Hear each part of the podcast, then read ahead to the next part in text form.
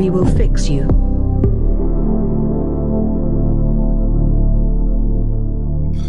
Hello, and welcome to We Will Fix You, the only podcast voted to be sexier than Peter Cushing by readers of Needlepoint Quarterly. And, uh, and on point with me today, you will find uh, Mr. Dave Convery, the Minister for Looking at People with the Stink Eye. Hello. I am Roger Hart, who is uh, back on the show after the failure of my spin off podcast, Just 40 Minutes of Your Mum Jokes. And we have Miss Clary Maguire the UK's leading supplier of hypoallergenic 5G.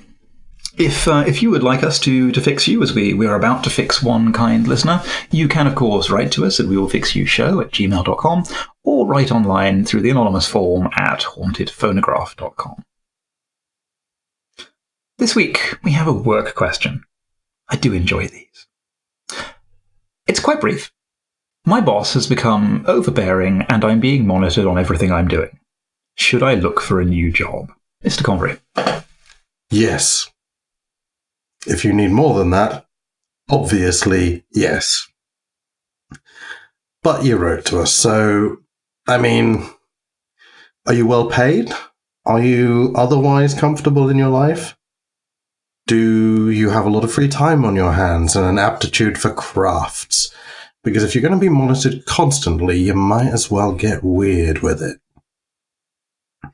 On this show, we are tremendous fans of just wildly escalating chaos. The given that it is the solution to so many of life's problems. So let's give your boss something to really monitor. Start small, peppering emails to people who are in on the gag with references to the monolith, Project Cyclops, the Mask of Pericles, anything that's just cryptic and very clearly not work. Once your boss has started to obviously pick up on this, maybe asking questions directly or indirectly, uh, ref- referring to it in conversation, then you escalate. Furtive phone calls at your desk about how the target is starting to ask questions, you could start wearing a long coat and a fedora to work. Um, if you are already planning on leaving, uh, it doesn't matter so much. That your colleagues will inevitably think that you have joined a far right subreddit. When your boss is getting good and tweaky, start hiding manila envelopes full of coded text amongst the shit on your desk. And when your boss inevitably takes it, start asking with an air of visible panic if anyone's seen the accounts documents for the Obsidian Pyramid. You know, really have fun with it. Uh, either you'll run out your time in style, uh, pick up some new skills in cryptography, uh, or you'll get your boss signed off with stress, in which case you can go back to normal should that appeal. Very nice, very nice. It, it, it doesn't work quite so well if, if your job is at a cult, I suppose. I feel like they'd have mentioned that. Probably. Clary? Or, or building obsidian monolith. True. Everyone who builds the obsidian monolith has their mouth sewn shut as a matter of course. That's just Obsidian Monolith 101. He's right. Clary? Well, it's fairly relatable content. We've all been there. Still, it's a rough situation to be in and can be a surprisingly difficult one to dig yourself out of. Often, it can be useful to imagine you're talking a third party through the decision you're trying to make maybe by drawing up a flowchart. And of course, your first step should really be to stop setting fires. So, to start, ask yourself Am I making frequent mistakes in my day to day work?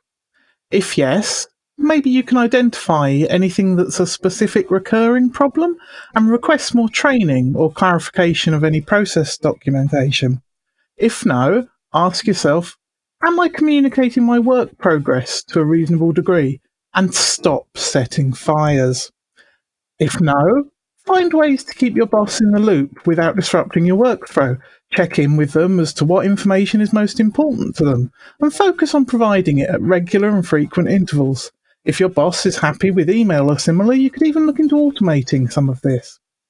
If yes, ask yourself if this micromanagement is a new phenomena and stop setting fires?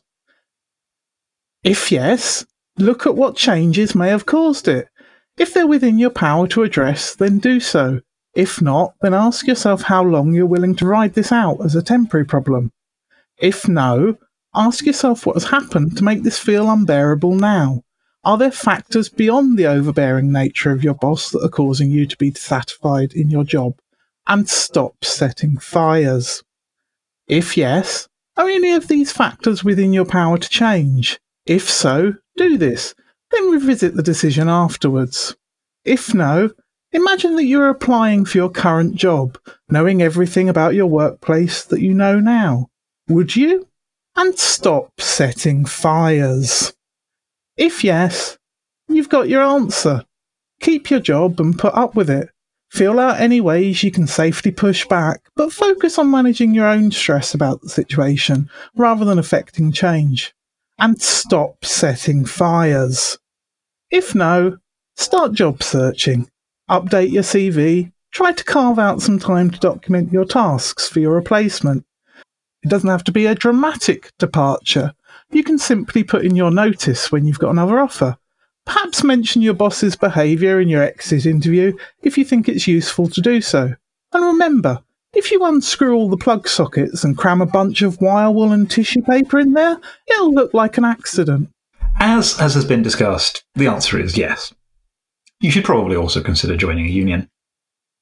But while you're looking for a new job, though, um, the other thing I think you should do is relentlessly fill your boss's coffee with laxatives. Not only is it hard to monitor your staff when you're chained to the Kazi, it's pretty hard to act puffed up and overbearing when you're constantly mortified that even taking a long stride could open the floodgates. Now, you might think this is difficult given the aforementioned constant surveillance, and it is. I'm not going to lie to you. I, we don't we don't sugarcoat it here on We Will Fix You, but it really will only take seconds to break the cycle. As soon as this person is, is distracted and surveilling no more, you, you're free to continue.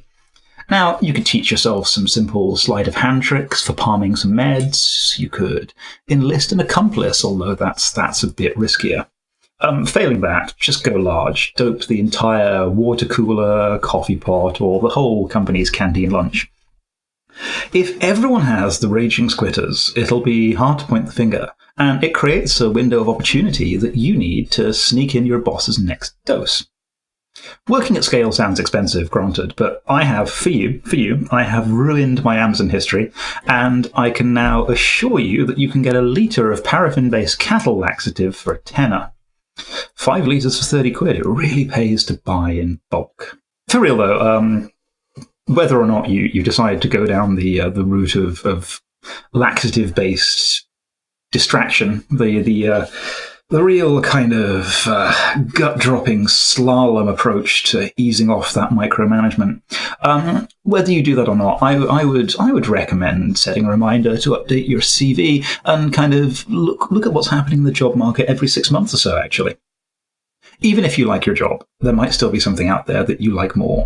And it pays not to get too attached. It's really, really important. Like, I cannot stress this enough. It's really important to remember that a corporation will never love you back.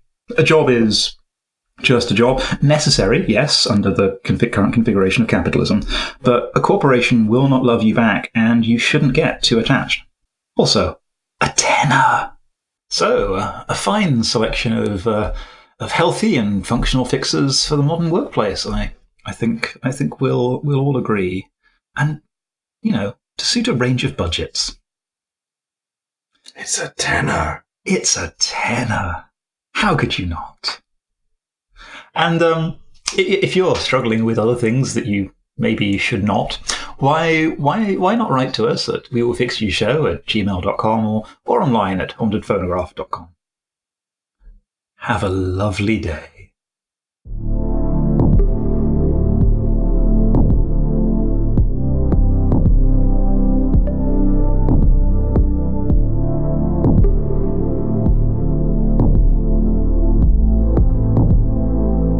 Sometimes I start typing the tags out, and I'm surprised that we've used them before, but I am pretty sure that paraffin-based cattle laxative is not is not coming up.